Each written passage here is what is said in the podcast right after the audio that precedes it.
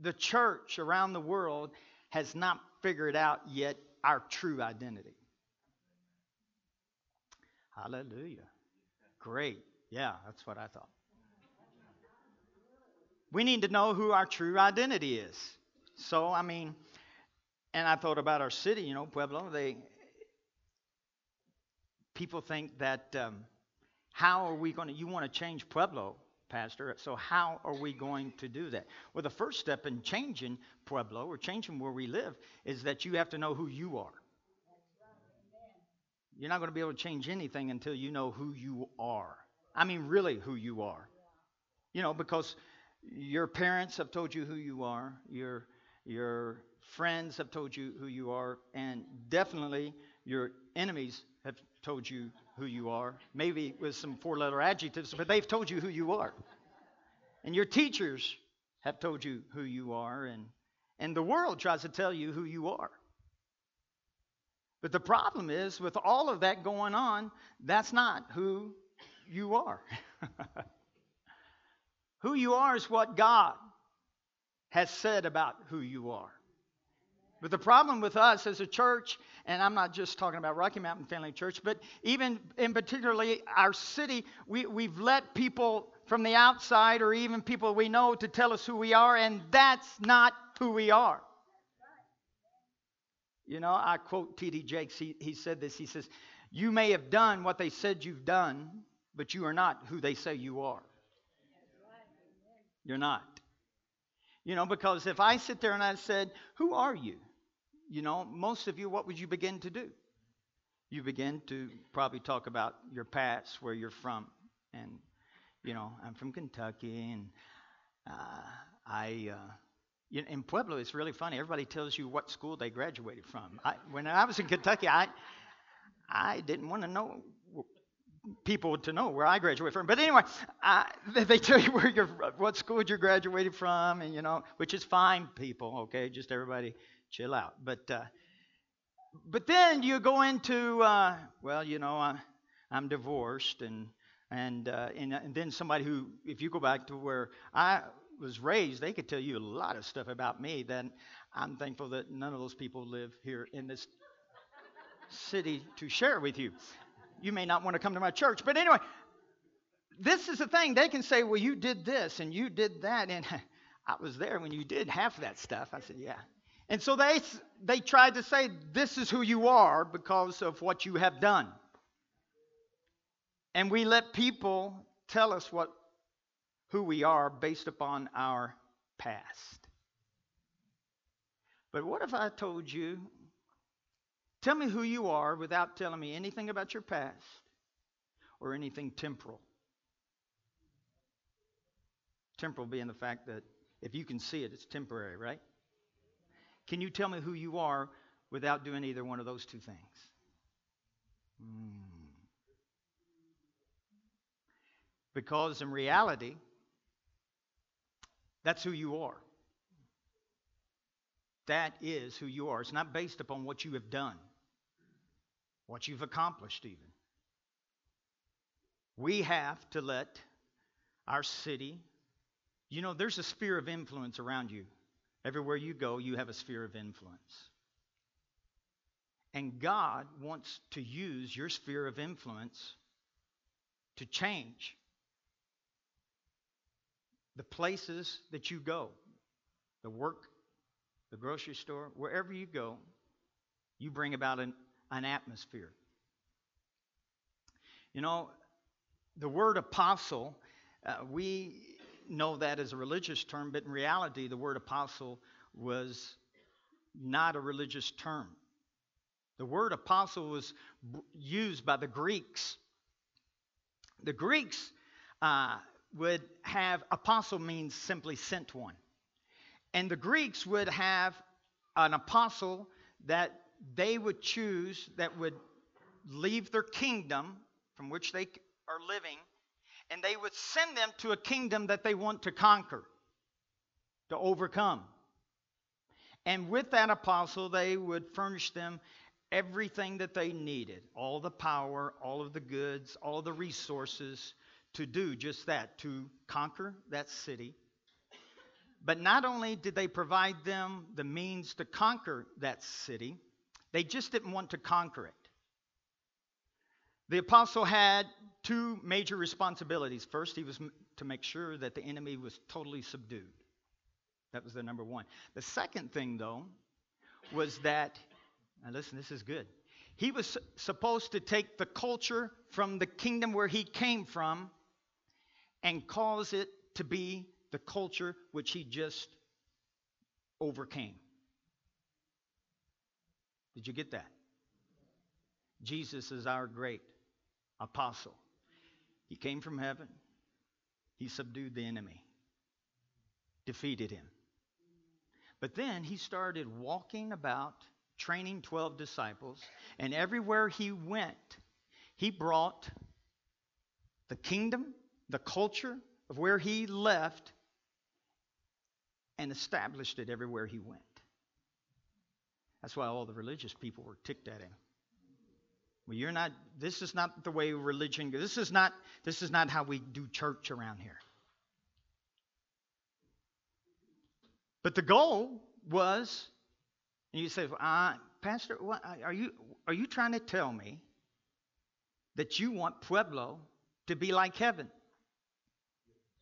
Not only am I telling you that, that is the will of God. How do you know?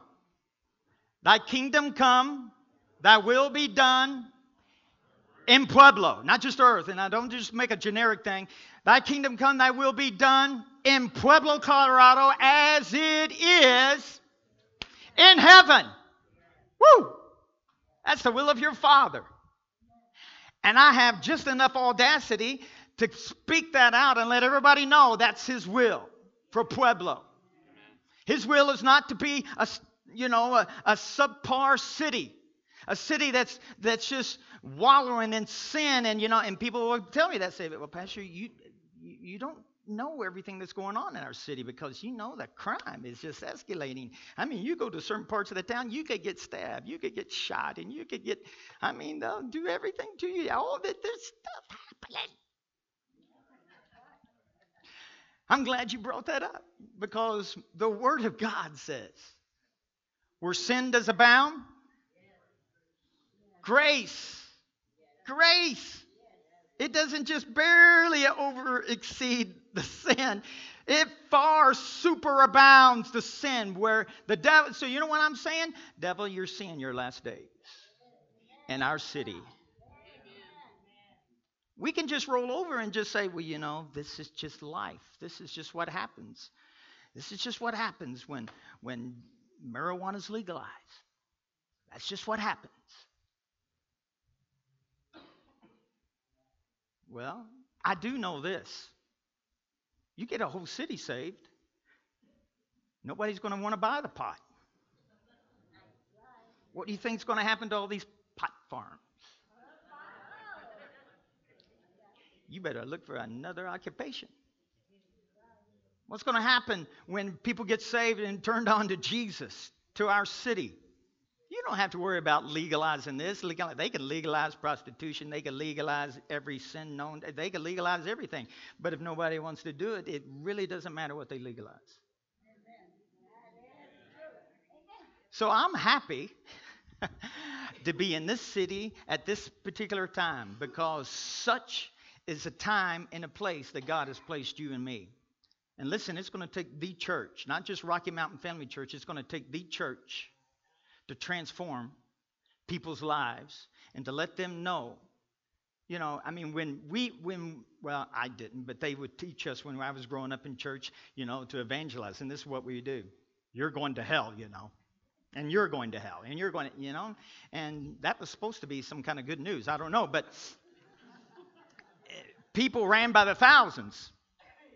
And they weren't running to church, they were running from church.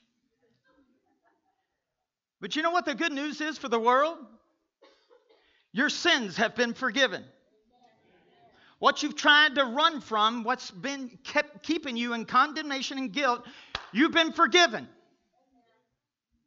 All you have to do is receive the payment because it's been paid in full.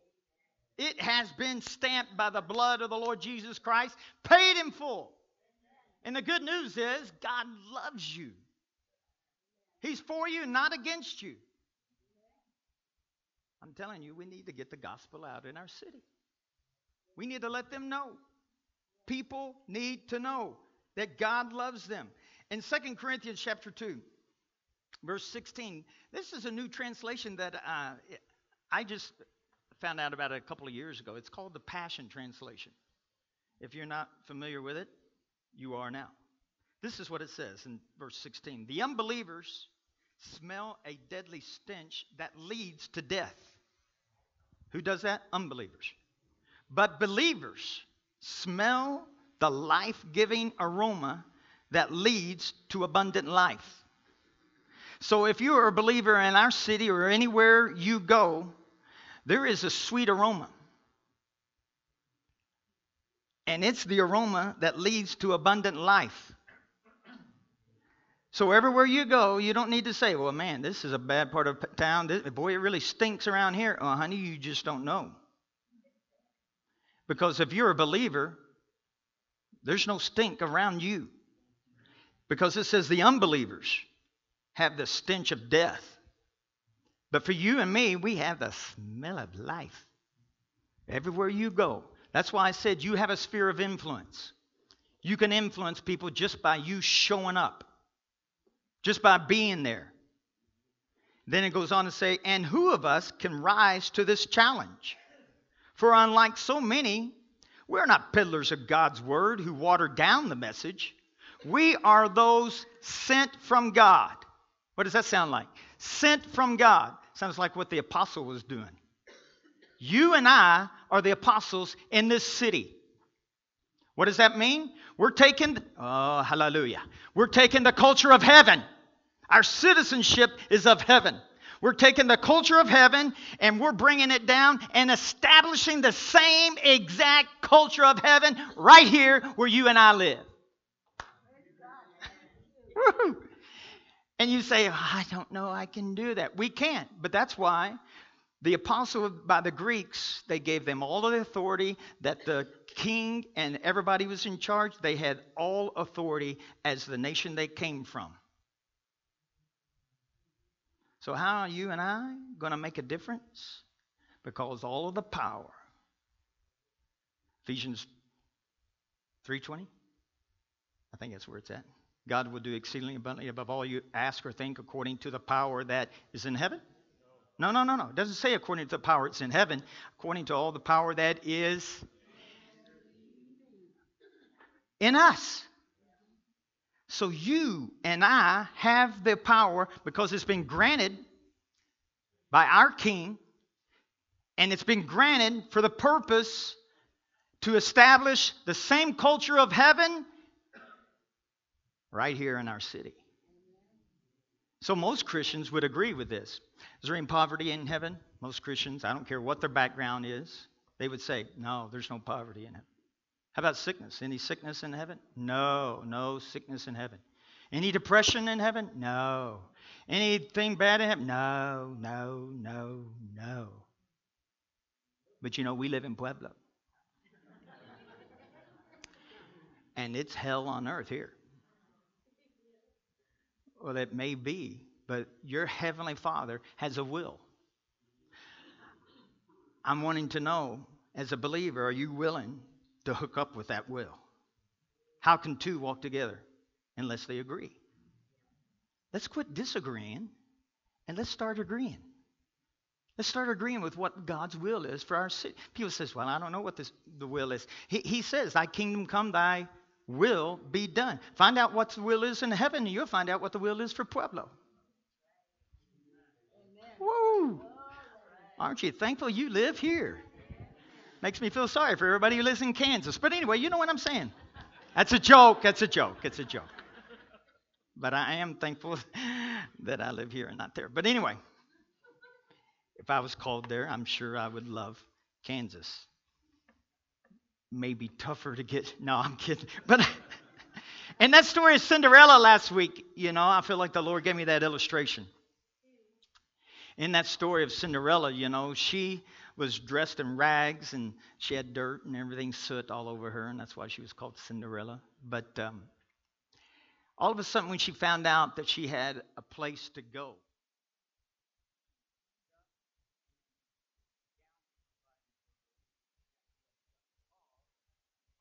all of a sudden, she was just doing her routine daily chores, and life is life as it is. But all of a sudden, when she found out there was a destination, a place for her to go, she got cleaned up and changed. Why? Because she was going somewhere. I believe for our city to know that we're going somewhere, we have to know that we got to get cleaned up. And how are we going to get cleaned up? Well, most people say, well, we just need to quit doing this and quit sinning and quit doing that. No, that's not how you get cleaned up. There's only one way to get cleaned up. When you get born again, your Heavenly Father puts a robe on us. And it's not just any ordinary robe, it's a robe of righteousness. It causes you and me to be able to go boldly into the throne of grace. No matter what's going on in our life, you have a robe that says, I belong here. Did you hear me? You have a robe that's on you that you need to know that you have. Because, like I said, the world will say, Well, Mike, I know you did this and you did that, and oh my goodness, you did this. Yeah, but that man was crucified, and I'm a new man now with new clothes. And just like Cinderella had a destination, you and I have been given a robe of righteousness because God has a destination for us. And the thing with Cinderella, she says, but how can I get there? And that's just like maybe you and I. How are we going to get, or how are we going to fulfill our destination? How are we going to get there? Well, there is a great imagination in that story. There was mice running along, and uh, they became these beautiful stallion horses that just anybody would want. And then all of a sudden, a pumpkin became this beautiful romantic carriage. Men, hang with me now. I know some of you just checked out. Just hang with me. This beautiful romantic carriage. Now there's transportation. But it wasn't just transportation to take you anywhere, it was transportation to take them to the prince, where she knew when she got there, she would have the favor of the prince. And all of a sudden, when she got there, everybody was, you know, dancing in the party, and just life was going on. But when she showed up, when she showed up, the prince was just greeting people and everything. But when she showed up, the rest of the crowd disappeared. And all of a sudden, Cinderella was the only one who was in existence. His eyes made eye contact with her. And everybody realized, everybody noticed that as far as the prince was concerned, nobody else existed. He was just fastened on her. And so it parted, and there was a way for her to go straight to him. And I just thought, that is you and me. We have the favor of Almighty God. And I'm telling you, wherever you go, the favor of God, not just is upon you. I thought, yeah, that's good. Not the favor. No, this is what God does. When you show up anywhere and everywhere, this is what your Heavenly Father does. The rest of the world, the rest of the people where, that you're with, they're just zoned out, and His total focus is on you. You say, now, Pastor, now, wait just a minute. What if you and I are showing up at the same time?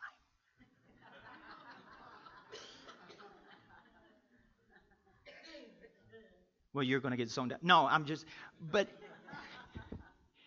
this is why God is God. You say, how can this be? When you show up, his all of his attention is exactly upon you. His favor, his presence, everything, his focus is exactly on you. But while you're sensing that and that's happening to you, the person who's right beside you is experiencing the same thing. When I was in Kentucky, a friend of mine, he said, Mike, I had the strangest vision, dream, I don't know which one it was. And you may have heard me tell it before, but it's worth hearing it again. He said, I was in heaven and there was billions of people just as far as a sea of people. And Jesus was his back was turned to us and he was walking up the throne to the steps to sit on his throne and halfway up to the throne he turned around and he looked at me eye to eye. I mean, we made eye contact. Uh, those billions of people, he just looked at me, Mike. I thought, holy cow. He picked me. He's looking at me. but he, then he said he got the revelation. All of those billions of people experience the exact same thing. you say, how can he do that? He's God. He can do that. He's God. But that's how he looks at you. You're not one in a billion. You are the one. I don't believe you got it. I said, You are the one that he's taken notice of today. Right now, you are the one. And when you know that, it will change your life, just how you conduct yourself. Man. You're knowing your true identity. That's who I'm a child of God. I am the apple of his eye. Did you get that? I said, I am the apple of his eye. The thing is, do you believe that? Do you believe that? Because that's the way he's looking at you. Every day, every waking moment, that is the way he's looking at you. You're my, you're precious. Above everybody else, you're the one. It'll change the way that you think about yourself. Well, you know, I'm just a nobody. I'm just this and I'm just that. Our choices and our actions are just merely reflections of what we see on the inside of us. The way that you live your life, the choices you make, your actions are just merely of the reality that you believe inside of your mind. What we need to do is to change that picture to the picture that God. He's got a photograph of you and he says, This is the way that I see you. Perfect. This is the way I see you. Sinless. This is the way I see you. Child of the Most High God. The same way that God the Father sees Jesus. I know this may get like a chicken bone in your throat right now, but here we go. The same way that G- God the Father sees Jesus is the exact same way that he sees you. Not any difference whatsoever. Man, that just makes you want to melt, doesn't it? How can how can that be? It's called the love of God. I truly believe the more that we love is, is such a oh yeah, I love God loves me. I know. No, no, no, no, no when we understand how much to the degree that your Heavenly Father loves you, when you start understanding that at a greater degree, it will elevate you above all of your insecurities, above all of the lives, above everything that anybody's told you. It will elevate you to a higher place you never dreamed that you thought you could be. There's only one way to get there. It's not trying to be better, it's understanding how much God loves you. It's how, because you see, I was taught that, you know, if you want to get closer to God, you know, if you just do this and be more perfect, you'll, get, you'll be closer to God.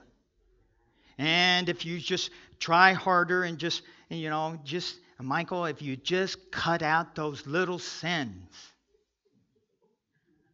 You'll be closer. And then by the, oh, by somehow magical, merciful, who knows that you just are perfect that day, you'll be close to God. So I don't know about you, but you know, I, I couldn't do everything perfect. So I was felt a little further away. And then, Lord, how mercy, some days it was just not able to do hardly anything. And then there's those days where you just think you're a sin on a popsicle stick. You know what I mean? You ever been there? I mean, every, I mean, just your mind's flooded with th- evil thoughts. There's nothing good going on, and so you just you just jump in the mud hole and just say, "I'm muddy and proud of it." And so that's you just accept that. Kind of like what Pueblo has done. Kind of what our city's done. Well, we just that's just who we are. There's Denver, and there's Springs, and then there's Pueblo. But this is what God says. This is what you're telling. I sent Jesus so that I would see you and you would be here all the time, right here. Right here. But Lord, what, what if I do those things that, that, that just quite aren't pleasing, you know, and I just mess up? I see you right here. Listen to me. The picture that you have, the reality that you have, is what you're going to gravitate towards unconsciously. Listen to me. This, this is worth coming to church for right there. This just blessed my socks off. Who I think and what I think the reality is inside here, effortlessly, my life will automatically gravitate towards that. This is why it's vitally important you see who you are in Christ. 1 Corinthians chapter 6 says, He is joined to the Lord is one spirit one with God. The same stuff that God is, is inside of you. The spiritual man is 100% just like Jesus. But the problem is, we're over here trying to say, well, you know, this is the way life is, and, and this is really who I am. And so, this is the realities you have in your mind. And so, what happens? Effortlessly, you gravitate towards that. Let's to give it a better picture. Instead of this, the reality of what God says you are, effortlessly you gravitate away from that to what you think is reality. It doesn't take any effort. How many know it doesn't take much effort to sin? You don't have to go get up in the morning and go, I'm going to really try hard today to sin. I'm going to try. No, it's effortlessly. God wants you and me to know who we are, who we really are. Why? Because effortlessly you will gravitate to the reality that is in your mind. So, this may not be the best way, but I've come up with something. Did, did everybody get one of these that says, My True Identity? Everybody get one of these? Yeah. No? Raise your hand if you didn't get one. One, two. He's got something to give out.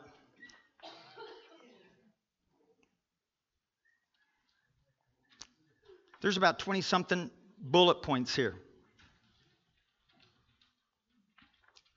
The first one says, I am in complete right standing with God.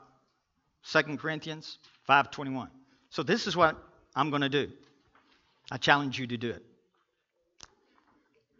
just take that first bullet point when you get up in the morning, write it down, go to that scripture, write the scripture down, and throughout the whole day, just think about, meditate upon that. Just that one thing. How many know you're thinking about something all the time?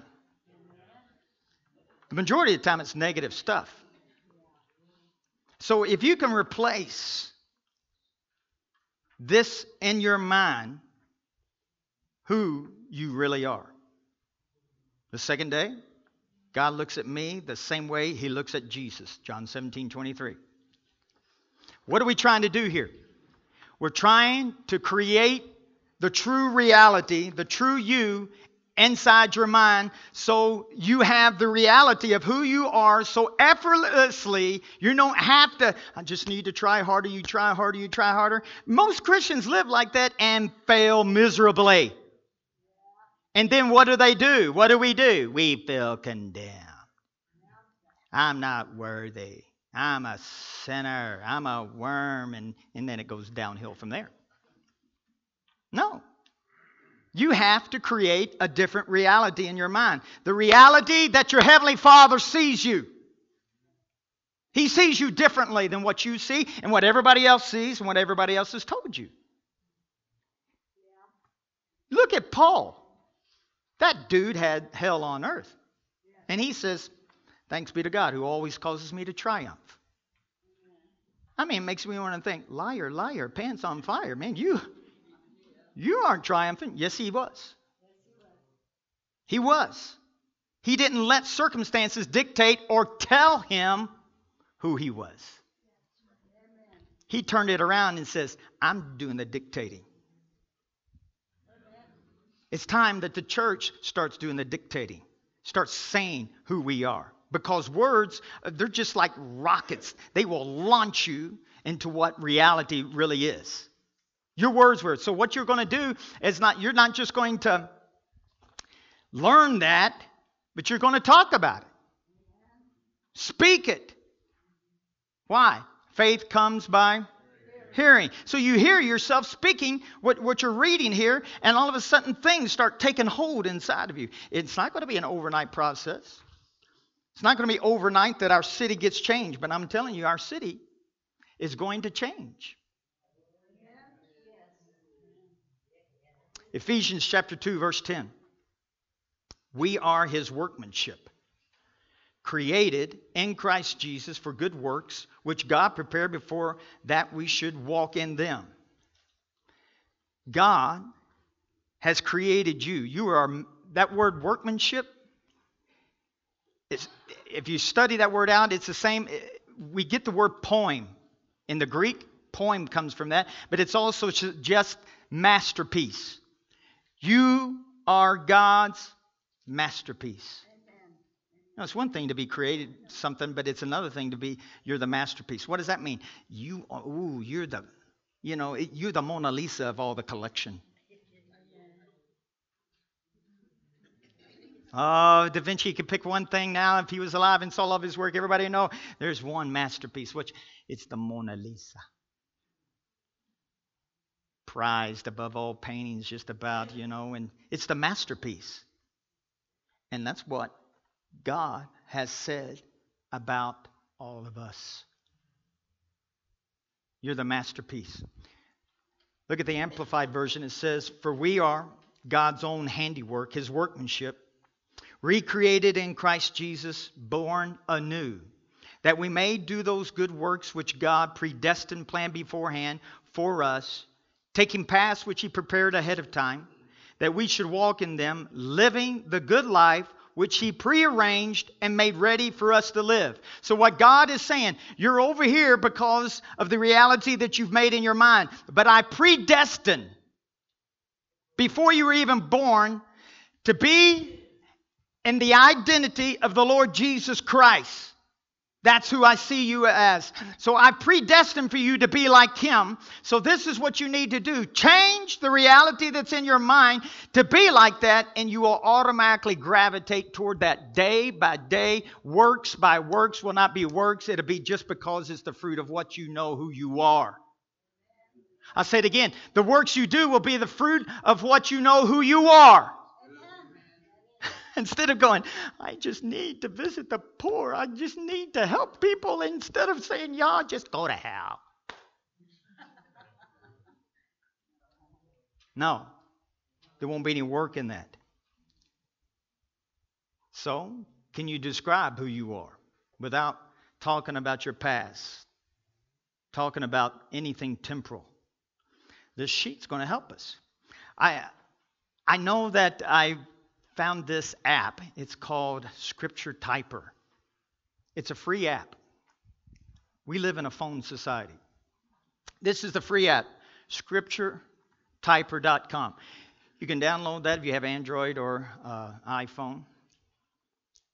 You can do it on your laptop or whatever. But it helps me memorize Scripture. You say, why is that important? I want to know who I am by heart. David said, I hide the word of God in me, it's in my heart. So you and I need to get this in us. And one way is to memorize it, to learn it, who you are. We have to do something that is, we have been planted for decades in our mind lies. Lies. Well, you know, you don't have enough education. And dear Lord, we know you don't have the looks. So, you know, just Just suffer through this life and just do the best you can. That's not the will of God. I know everybody's not created beautiful, but everybody's created in the beauty of God. There will be people that take advantage of you. There will be people that lie to you. There will be people that mistreat you. So, what do you do? I know one thing don't ever let the devil put you in the victim mentality. You know they did this to me, and this is why, and this is why I am where I am because of this and because of that. Well, you've been seated at a higher place that no victim can live. Seated at the right hand of Almighty God. Pueblo needs to, ha- to take out of its repertoire that we are just a victim of our own circumstance. We're just a victim here. No, we're not. I refuse. I refuse to have that kind of mentality or live in a city that will embrace that. No, we're not going to embrace that. Can I get an amen? amen. Romans 8 29. I was looking at this and I thought, well, I'm just going to read this verse. And I go, oh, the next one's really good. And I thought, ooh, the next scripture is really, ooh. And we're going to read to the end of the chapter because I couldn't stop. Verse 29 For those whom he foreknew, of whom he was aware and loved beforehand, he also destined from the beginning, foreordaining them. We're talking about Pueblo here. To be molded into the image of his son. That's what he wants everybody to see. To be molded into the image of his son and share inwardly his likeness. So I dare you say that you're a victim. I dare you say you don't mount to much. I dare you have the mentality, well, I just aren't that kind of a special person. I don't have the education. I dare you say that after reading this. The very likeness of God is inside of you. I dare you say that. That's a spit in the face of God. Ooh, I'm getting bold here. Come on now. That stinking thinking and those words coming out of our mouth got to stop. That was just a little bit of righteous ruffling of feathers. Verse 30. And those whom he thus foreordained, he also called. And those whom he called, he also justified. He acquitted. He made righteous, putting them into right standing with himself. And those whom he justified, he also glorified raising them to a heavenly dignity and condition or state of being. That's how we have to see our city. That's how we have to see our family. That's how we have to see our kids. How? Seeing them in a heavenly dignity and condition or state of being. If you don't see that, you need to get new glasses. What then shall we say to all of this? If God is for us, who can be against us? If all of the people in our city come against this, there's one slight technicality. It's just like David. They're uncircumcised. They're not covenant people. We have a covenant of God. You're done. You're toast. We're going to win this thing Amen. because of Him. Who can be our foe if God is on our side? He who did not withhold or spare even his own son, but gave him up for us all, will he not also with him freely and graciously give us all other things? What he's saying is here anything you need to change a city, anything you need to change your life, anything you need to change your health, your finances, your attitude, anything you need to change, he said, I have freely given it to you. Just like the apostle Anything you need to take over the city, it will be amply supplied to you, and you have all authority of me to do it. We have the authority to change this city. Not only have we been given the authority, every means of resources and everything else is at our disposal. That'll make you choke in your throat. You got to see that though. I'm telling you. This some heavy stuff today, or is it just me? I'm not that heavy, so it's heavy. Anyway, verse 33 Who shall bring any charge against God's elect when it is God who justifies?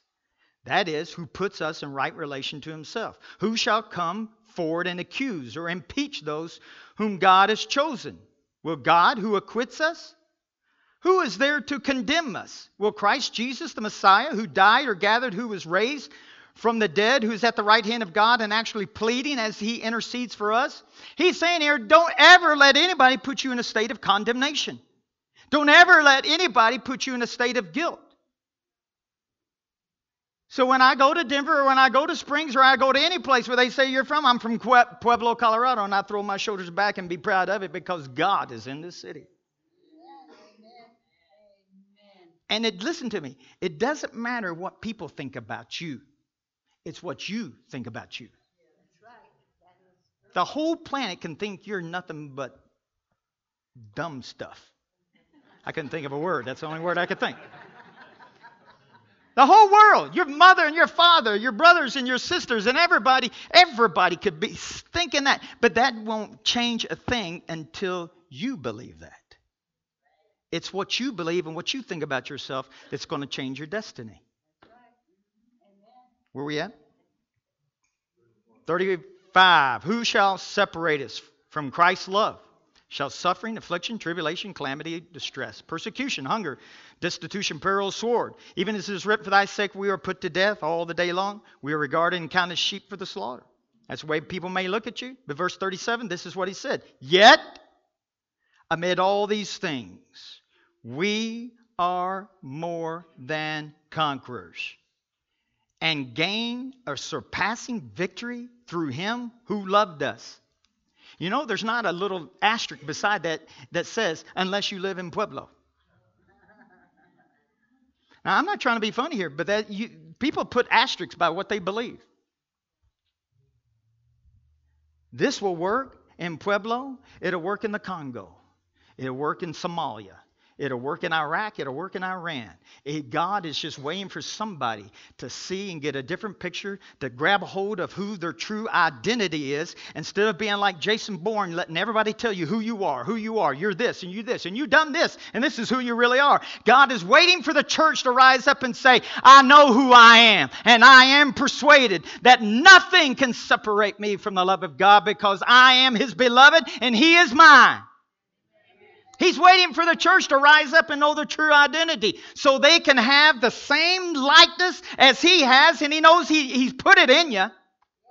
But He's waiting for you and me to see it so it will be effortlessly. You're going to gravitate towards that every day of your life. Once you know it, it's just going to be an automatic thing. This is just the way who I am. This is, I don't have to try to be, you know, I think I'm going to try to be Mike Davis today. I'm going to work on it. I got to make sure the, the hair stays reddish as much reddish can be. I got to got to make sure I stay five foot nine and with cowboy boots closer to five ten and a half. and that's why I wear them. I got to make sure I, I, do everything I can to be Mike Davis. Now, somebody look me that they go, "You need an appointment with me." no, you don't have to try to be. I don't have to try to be Mike Davis. It's who I am. I don't have to try to be a Christian. I don't have to try to be righteous. Don't have to try to be holy. Ooh. I don't have to try. I don't have to try because I am that I am that I am. That's why God told Moses, listen, I'm not going to try to explain to you who I am. I am that I am that I am. Okay, just take that. You know, I what? Say that one more time. I am that I am that I am. What does that mean? I am everything that you need for me to be. What do you need today? Because God says, if I've given you Jesus, I've given you everything. Oh, this is good stuff. We are more than conquerors and gain a surpassing victory through him who loved us. I am persuaded beyond doubt this is why Paul had victory. Beyond doubt, am sure that neither death nor life, angels or principalities, nor things impending and threatening, nor things to come, nor powers, nor height or depth, anything else in creation will be able to separate me from the love of God which is in Christ Jesus our Lord. I'll close with this. Mountain climbers say this don't look where you don't want to go. Just think about it a little bit. If you're a mountain climber, you're not supposed to be looking where you don't want to go. So, what does the devil get the church to do? Look at your back, your past, and look at this, and look at the wrong that you're doing here. And you're looking at the. He's constantly getting Christians to look where they don't want to go. Why? Because that's where you're going to gravitate toward. So we get all religious and, and preach, don't do this and don't, and to get your focus and attention on that. And what happens? Everybody gravitates toward that. We should be at least as smart as a mountain climber. You know, where are you looking? I'm looking up. Why? Because that's where I'm going. My destination is up. So you see somebody that's what beside you and they're looking at go, hey, what are oh, you doing? Stop that. Quit looking at your past. Quit looking at what you've done. Look up. David even said that. He says, Why so downcast, O my soul? He says, Why are you even discouraged? He says, Your heavenly Father, God is the lifter of my head. Everything God is, you should be looking up. Don't look where you don't want to go, look where you do want to go. So, what future do you believe to be real inside? What future do you believe to be real for you? Because God has predestined it for it to be in Christ, in His likeness. That's who you are. But what do you see? This is going to help us to see something differently. We got to see something differently. Why? Because God says, I've got a carriage like no other. I've got horses like no other. It's going to take you to a destination like no other because you have favor with the prince, with the king of kings like no other. Amen. Let's stand.